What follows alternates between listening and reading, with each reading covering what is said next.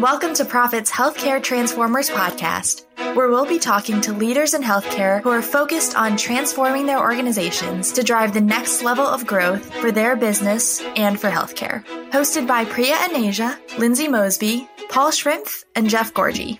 Transformation is one of those terms that has a lot of layers to it. Sometimes it's about innovation. Sometimes it's about shifting the way you do business. Sometimes it's to your overall operating model. And other times it's to a specific department or function. It's also about people, helping them navigate the discomfort that comes with change, but also motivating them to engage in the journey of transformation from the CEO to the newest employee. It's a journey, and that's why we created this podcast to break down this multidimensional, dynamic topic of transformation, one story at a time. Are you ready to dive in? Hi, this is Jeff Gourdji. I am the host of today's episode. We are thrilled to have Prakash Patel, the CEO of Max Health, on the podcast. Uh, it's wonderful to be here. Thank you for inviting me, Jeff. So, Prakash, start if you could to introduce yourself and to our listeners and tell us about your, you know, your professional profile, but certainly give us one fun fact. We, we often open our podcast this way. Tell us one fun fact about you that cannot be found on your LinkedIn profile. Yeah, absolutely. And I'll start with the, uh, with the fun fact. I am a curiosity streaming app nerd. I love that. Uh, I watch that almost as much as I watch ESPN. It's a really cool app. If you don't have it, Jeff, it's uh, it, for me. It teaches me so many things I never learned. I, I, was very science focused in in college and went to medical school on the East Coast and, and went into orthopedic surgery. So for me, it's opening up all kinds of areas, and it's nice because it's in small bites. So you know, I can watch 10 minutes, 15 minutes, and really learn about things from space to history and culture and so many different things that uh, I've always wanted to take. And and it's done in a, in a really simple way for somebody like me to understand. So I really enjoy that. That is that is a fun fact, and maybe if I get into it, I could waste less time on Twitter. So uh, to be benefit there too. So I'll check it out. All right. So back to back to you. Tell us about yourself, and you started to a little bit there. Absolutely. Well, I, and I wish I could tell you that I had planned out my career you know, from the beginning and, and where I am now is exactly how I had thought I would, would it would be. I certainly wasn't that smart enough, certainly not uh, that uh, thoughtful in knowing that exactly. But I will tell you that I've been very, very fortunate. In a, you know, last 25 years, I made a decision when I was in my orthopedic surgery residency. And, and this is the same time that President Clinton and Mrs. Clinton were talking about how they were going to change healthcare. If you recall, Jeff, they the healthcare panel was put together, and Hillary Clinton was was uh, chairing it, and uh, a huge push in how they're going to restructure uh, the whole entire healthcare environment. And it really made me think about what role do I really want to play. And that really led to a number of conversations I had with a wide variety of folks, friends of mine who had gone in the business side and were in healthcare uh, systems. And I made the decision 25 years ago that I wanted to really be on the business side of healthcare. I was always interested in it. In fact, I almost didn't go to medical school. So I had some interest. And I took a leave of absence. They were kind enough to give me a two year leave of absence. And I never went back and started my career working with uh, David Shear, actually, at Shear and Company. Really a wonderful experience there, spinning out assets from pharma and then ultimately device companies and realized I really enjoyed running things. And over the years, I ended up running P&Ls and having greater responsibilities across the healthcare ecosystem. And I think I might be one of the few senior healthcare executives, I think, in leaders that actually have a tremendously broad background in terms of size of companies, scope of roles, range of healthcare industries. It's I've been really, really fortunate. I wish I could have told you I planned it all out, but it's given me a pretty interesting perspective and insight, you know, all the way through execution in healthcare, especially with this intersection of payer, provider, and tech, and the whole ecosystem, healthcare ecosystem, Jeff, that you know very well, that's emerging here in, in healthcare. So, I, you know, I've been very fortunate and really, really pleased at how the, my career has evolved, even though it was unplanned. Yeah. So, were you never a practicing orthopedic surgeon? Never practiced. I did three years and never went back. And I did have some sleepless nights. Uh, you know, quite candidly, that first year, I was like, God, am I really making a good decision? Half the people thought I was crazy. Half people thought I, I was less crazy. I don't think anybody thought I wasn't crazy at all. But, but you know, it, uh, you had to follow. I think one thing I can tell my kids, you and I were talking about kids, I can tell my kids quite directly that I walk the talk about following your passion in life and taking hopefully smart risks. And I'm, I'm pleased with that. Yeah. Well, that's great. You and I first met, Prakash, um, I don't know, gosh, several years ago now when you were executive at Guidewell Blue Cross Blue Shield in Florida. Then we have stayed in touch as you went and took on a, a pretty senior role at the, the company formerly known as Anthem before taking your current role with, with Max Health. So we'll talk about that. But tell us about just from that last move, tell us about the leap from one of the biggest, most established, influential healthcare organizations in the country to something more entrepreneurial? To me, it was always around that inflection point of growth restructuring, repositioning, bringing the assets and people together and taking it through escape velocity. And you know, 10 billion is is pretty big. Now, within a 100 billion dollar company, it's still a small P&L, but it was obviously pretty sizable. And to me it was okay, I, I really like taking things and building them out and when they get to a certain size, is that what I want to continue to do? Now, is it enjoyable? Absolutely. Could I have continued to do that? Absolutely. But I felt today with what's happening in the provider side was uh, really exciting, and I wanted to be a part of that. I started in April. And, you know, the reason I, I, I chose to work at Max Health, in fact, they will tell you that uh, I actually said no several times initially, including, and, and the reason I said no is not because something was fundamentally wrong with the company. Uh, quite op- the opposite. I just felt, you know, I, I just resigned. I wanted to. I was on. I'm on some board seats and working with private equity groups.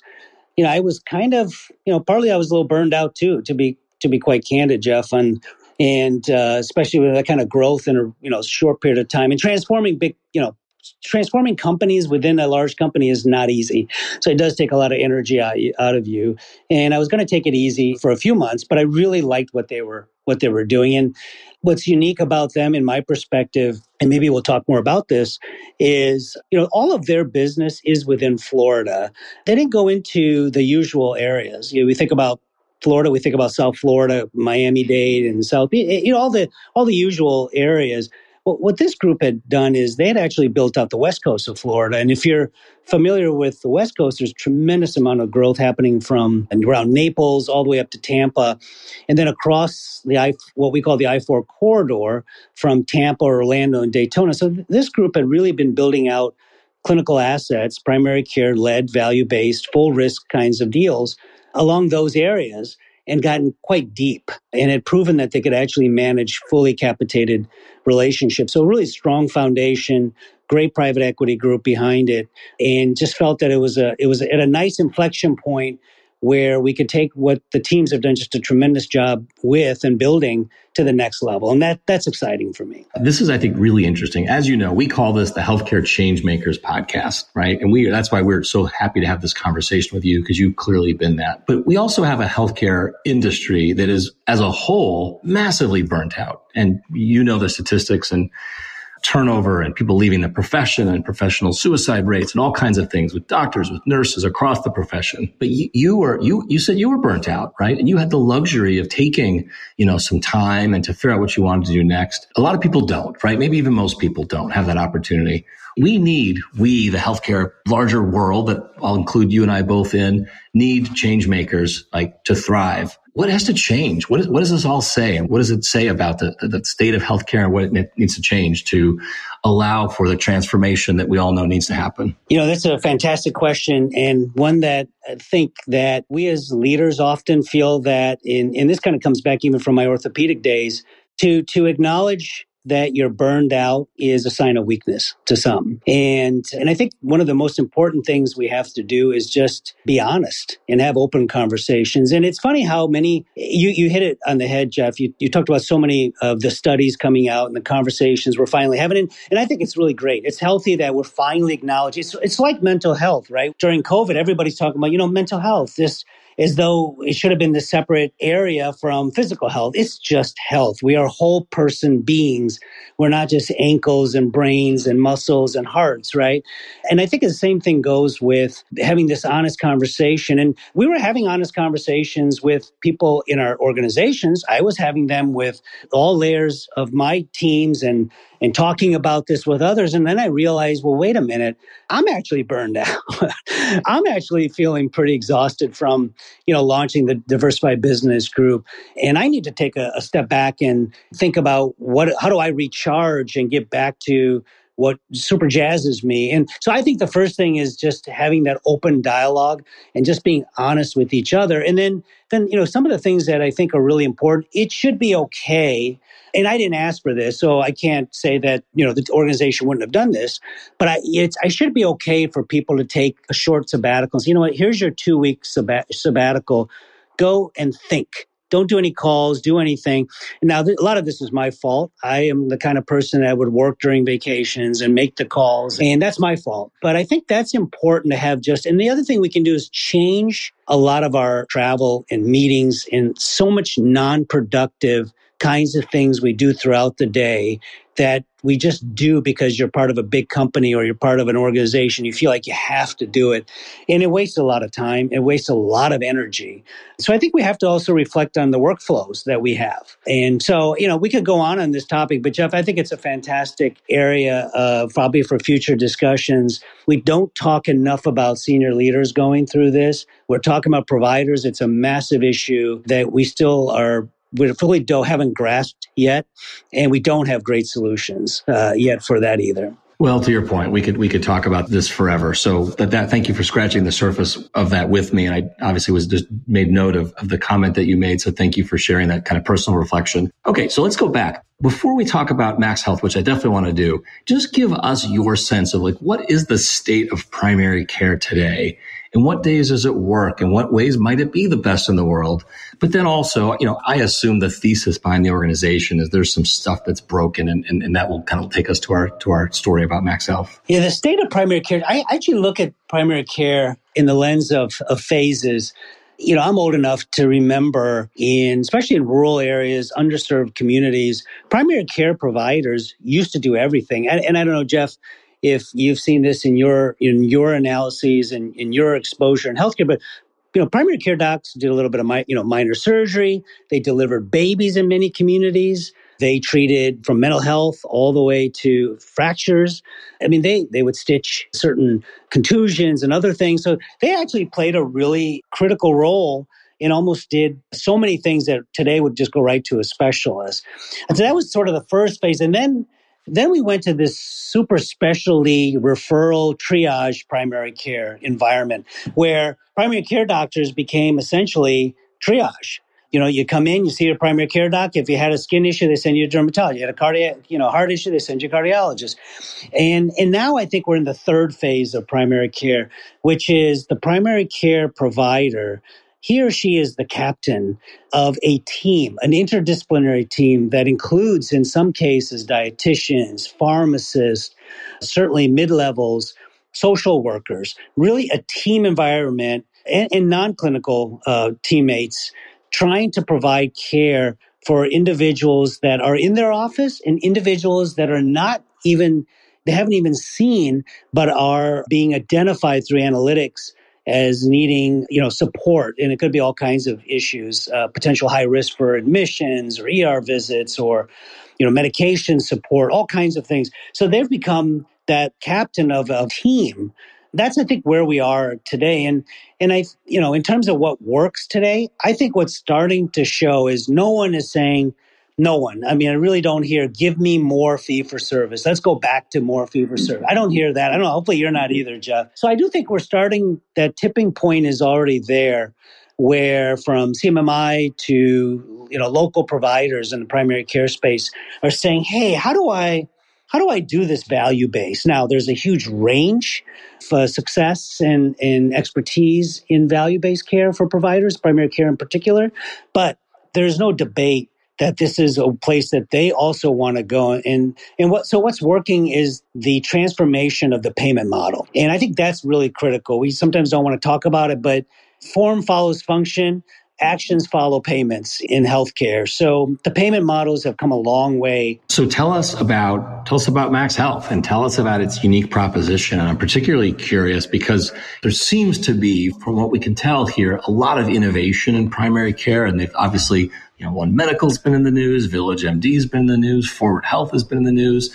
I'm curious, like where the Max Health proposition is and why this is the one that you said I want to be part of this one. I think I may have even started uh, preempting it. wasn't sure you were going to go there, but you know, you know, for Max Health, and you're right. There's been a lot of activity, especially from the strategics. I think the primary, the uh, private equity uh, teams kicked it off, and recently we've seen a lot of activity from the strategic uh, buyers and partners. And you know, like I said, one of the reasons I left is I saw this coming. So, Jeff, I may have gotten a trend right. I don't know. Let's see. we'll have you back in a few years and we'll reflect. yeah, we'll reflect. Yeah. You know, I do see the momentum shifting towards the providers, and there's a whole different role I think the payers will play in the future. This is something else we can talk about in the future. But, you know, in terms of Max Health, I like that they were heavily, heavily focused on being a really darn good risk based value based provider.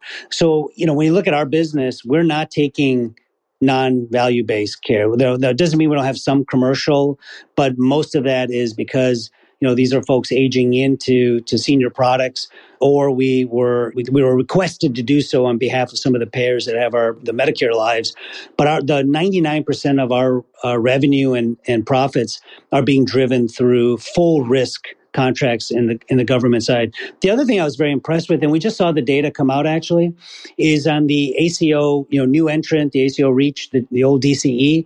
We are one of the two of our both of our DCE plans are the top uh, seven or eight in the whole, you know, the whole country. So we are really, this is a group that's walking the talk. I like the geographic focus I was mentioning earlier, West Coast of Florida, where everybody else is weaving. You know, we're we're going the other way, where everybody's going to South Florida. We've got this tremendous 80 clinics spread throughout West west part of Florida across I 4 corridor where, where double digit growth is happening in our seniors in many of our uh, counties. And then we're profitable. You know, one thing you just mentioned, some of those groups, you know, you, there's others that are publicly traded we could talk about, but we're profitable. So we're growing profitably. We're managing at risk. And the other thing I would mention that I liked about Max Health, I think I think it's unique, is they started with a tech stack versus some of the groups who retroactively fit uh, a tech stack in.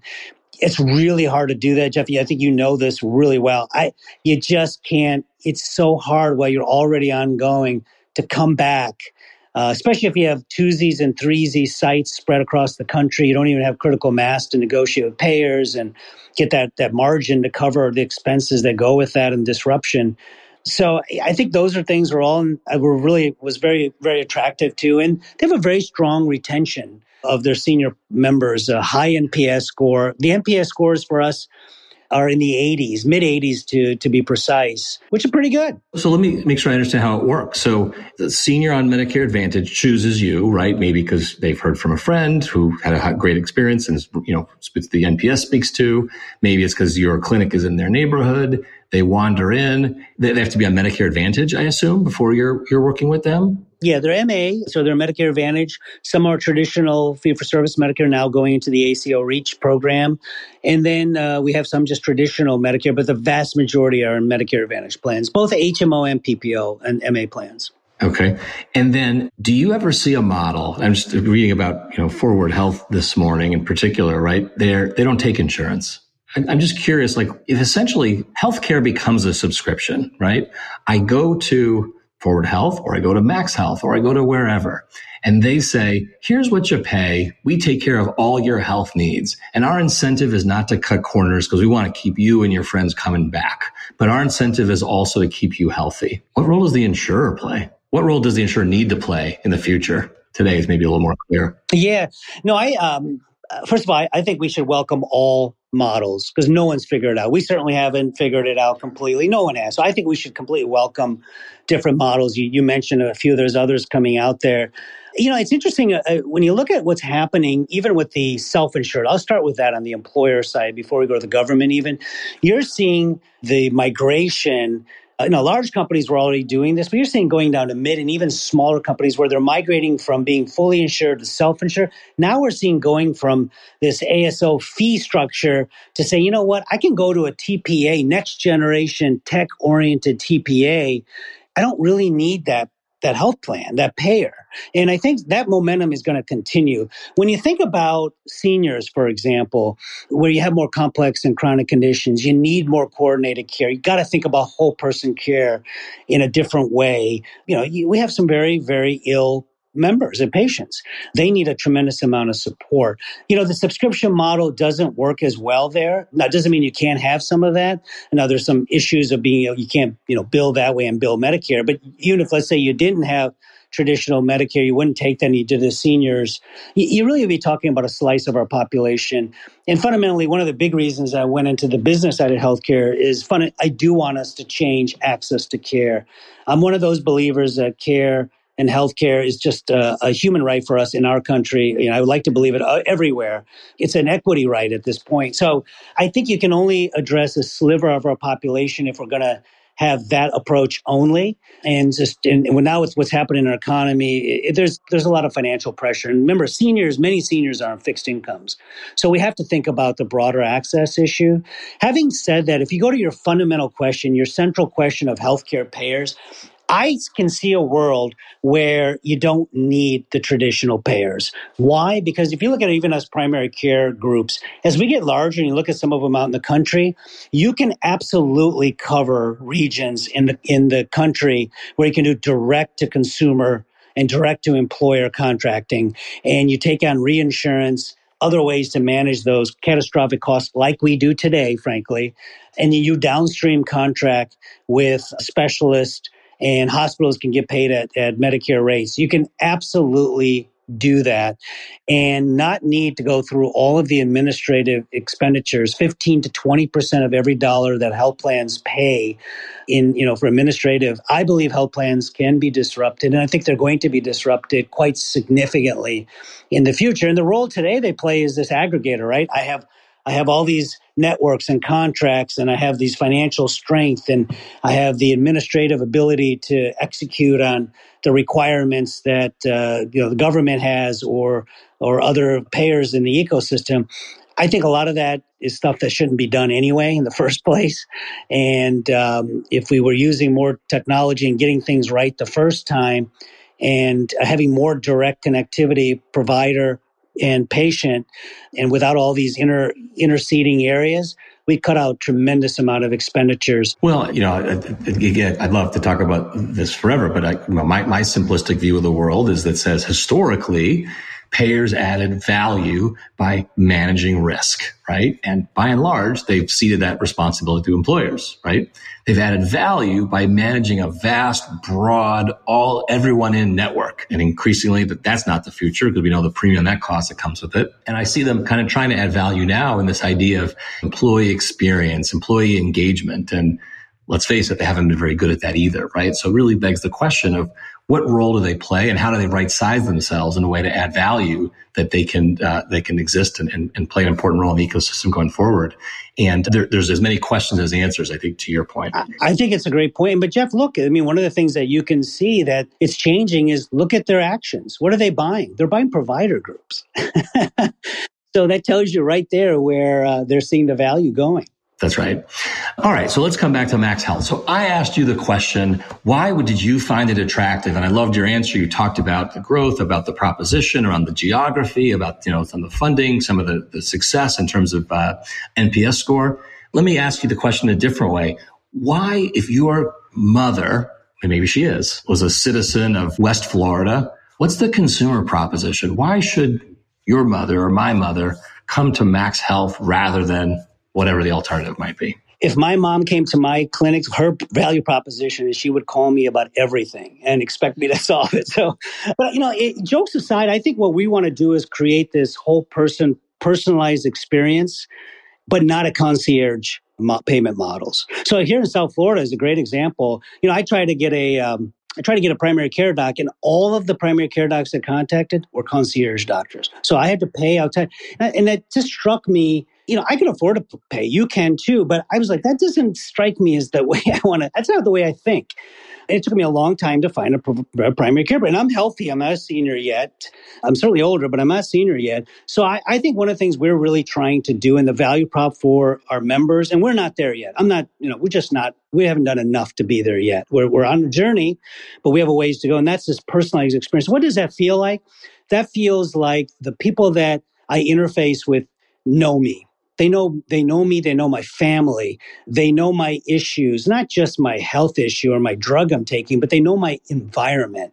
They know about the climate that i live in they also know when i miss certain things they're proactively reaching out to give me information and when i call i don't go through a tremendous decision tree and uh, get frustrated and end up hanging up i get first contact resolution I'm getting this personalized experience about me where I feel it. It's one of those things you, you also have to feel, right? You and I both know when we feel a great customer experience and we feel a tremendously bad customer experience, right?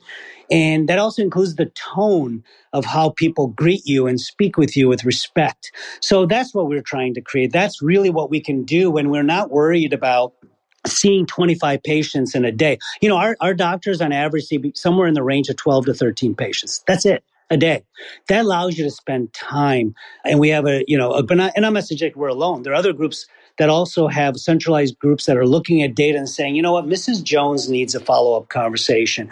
Mrs. Jones, you should send somebody to the house, see if she's she's okay. By the way, you know, you you, you got a survey result back, and somebody was very unhappy about interaction. Follow up, solve the problem you know so this is the kind of thing that we we're trying to do here. And i and i think you're going to get there especially when you have a payment model that gives us the freedom to do that and and punishes us if we don't do a good job right? Patients can walk and they will and they and they should. And also our own payments will go down because you know we won't be closing care gaps and we won't be doing a good job in member experience. And the health plans this is a role that can help play. They have a lot of data. They can also help us with that. And also, if we're not doing a good job, they the health plan should call us out on that too. And so it's a partnership, that ecosystem partnership. That's what we want to do. We want to bring it all together, be that point of personalized experience for our members. I think that's that's fascinating, and I'm actually, frankly, working with working with a client now that has led to the some, same conclusion. Not in Florida, right? A more big traditional health system. The same conclusion that says what what consumers really want is personalized healthcare, and we define that as both not just the customized component that you hear with, with personalized, but also the kind of the human component, the hearing, listening, understanding, which is the front end of it, because I can't personalize until I understand what you want, right? And then the ability to deliver against that. Yeah, and respect people. You know, sometimes this condescending environment that we all have. And so, yeah, I agree with you, Jeff. And that's, you know, people have to feel it. You can talk about it. Our surveys can show we're doing great.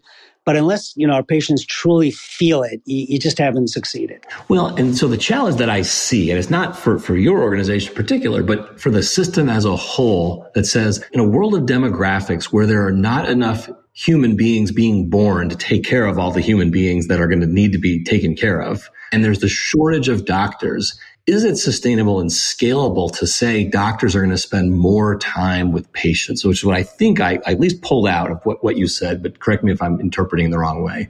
Yes, time. You know, time matters, but it, it can't just be measured in minutes. It has to me- be measured in effectiveness. And it goes with human contact with solving the problem. You have to be highly competent as well, right? Our job is to help people live the healthiest lives in their environment as opposed to the hospitals and other places. So I, I think time is a part of that. It's having the right kind of information so you can have quality time.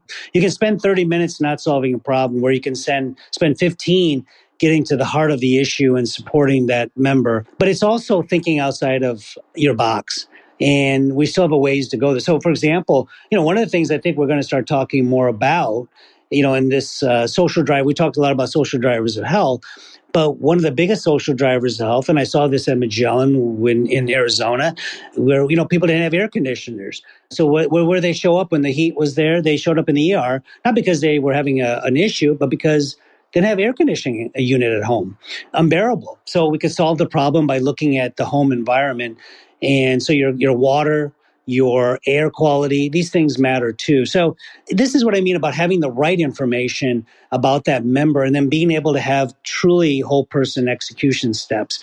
That's what I'm excited about. One of the reasons I, I joined here is because I feel like you know you're really close to that.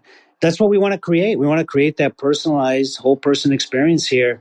And I feel like, you know, we're we started the journey. If there's a baseball game, we're probably in the second inning. It could be a doubleheader, Jeff. Yeah, right. So uh, I don't know how many years it'll take you to get to, to, nine innings, but let me just say three years out. Put three years out or five years out if you prefer. Where will Max Health be? What's the vision? In five, well, in three to five years, we're going to be significantly larger in our own environment. So scale, I would expect us to more than double our business in three years. In five years, we probably will triple our business. So we'll have more scale, which gives us more resources but it will again be very strategic geographically placed. The other part is we will have a much more full fledged integrated digital capability, not just for you know telemedicine, but actually digital therapeutics. It'll be embedded. We won't even talk about was this a digital visit? Was this a you know video? Was it telephonic? Was this in person? We're going to talk about hey, this was a this was a care episode. So we're not going to be we're not going to talk about that would be success to me where it's just part and parcel of the way we deliver care.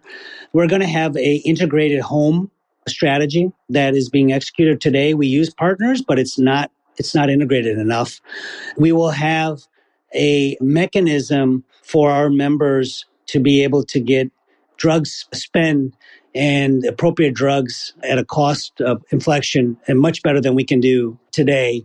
And I think you'll see us with non traditional sort of just starting areas of whole person care. So, for example, you should expect us to be putting in, you know, air conditioning, eh, looking at HVAC, fall safety, food as medicine. We are now investigating food as medicine.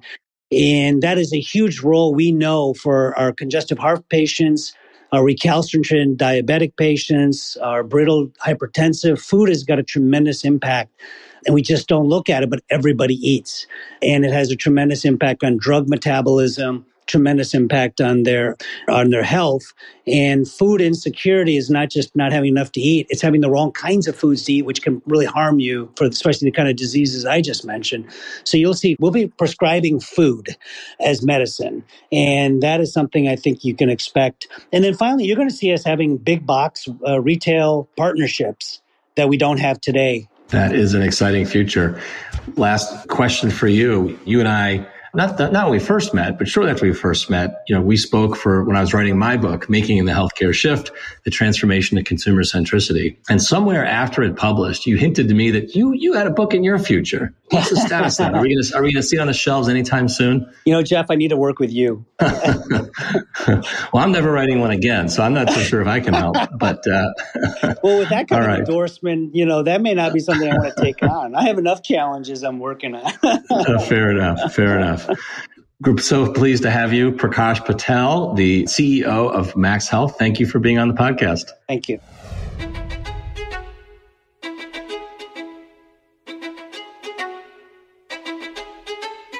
Thanks for listening to Prophet's Healthcare Transformers podcast. This podcast is produced by Jared Johnson and his wonderful team at Shift Forward Health. And a big thank you to our hosts, Priya and Asia, Lindsay Mosby, Paul Schrimpf, and Jeff Gourdji. If you like today's episode, you can find more great content like this at prophet.com slash thinking. I'm Anna Kuno, the senior editor of this podcast. Thank you for listening.